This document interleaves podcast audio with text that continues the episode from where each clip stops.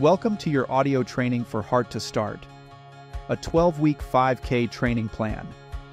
Consider this your voice-guided support to allow you the ease of pressing play, receiving prompts for interval changes, and the enjoyment of entertaining tunes along the way. Once you press play, you'll hear five primary prompts. 1. Your interval workout for the week. 2. Start your warm-up. 3. Start your interval training. 4. Changes in the fast and slow paces. 5. Start your cool down. You even get some helpful tips and words of encouragement as we want you to feel supported and also celebrate yourself for this commitment.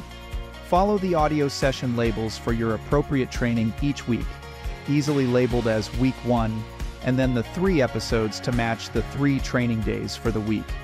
As a reminder, the weekly training includes one day of walking and three days of interval training. So, think about spreading those out over the seven days in a week to allow time for your muscles to recover. Check out our PDF training plan for a suggested schedule. A link to training resources can be found in our podcast bio or by visiting heart2start.org and locating the audio training section on that webpage. Also, consider alternating strength training with this cardio-centered training plan. Our H2S strength program is the perfect complement and is scheduled to support the cadence of this 5K training plan. Let's talk safety. It's important to keep safety in mind when choosing to exercise outdoors. We are inviting you to listen to the audio training for the duration of the scheduled training as a helpful resource.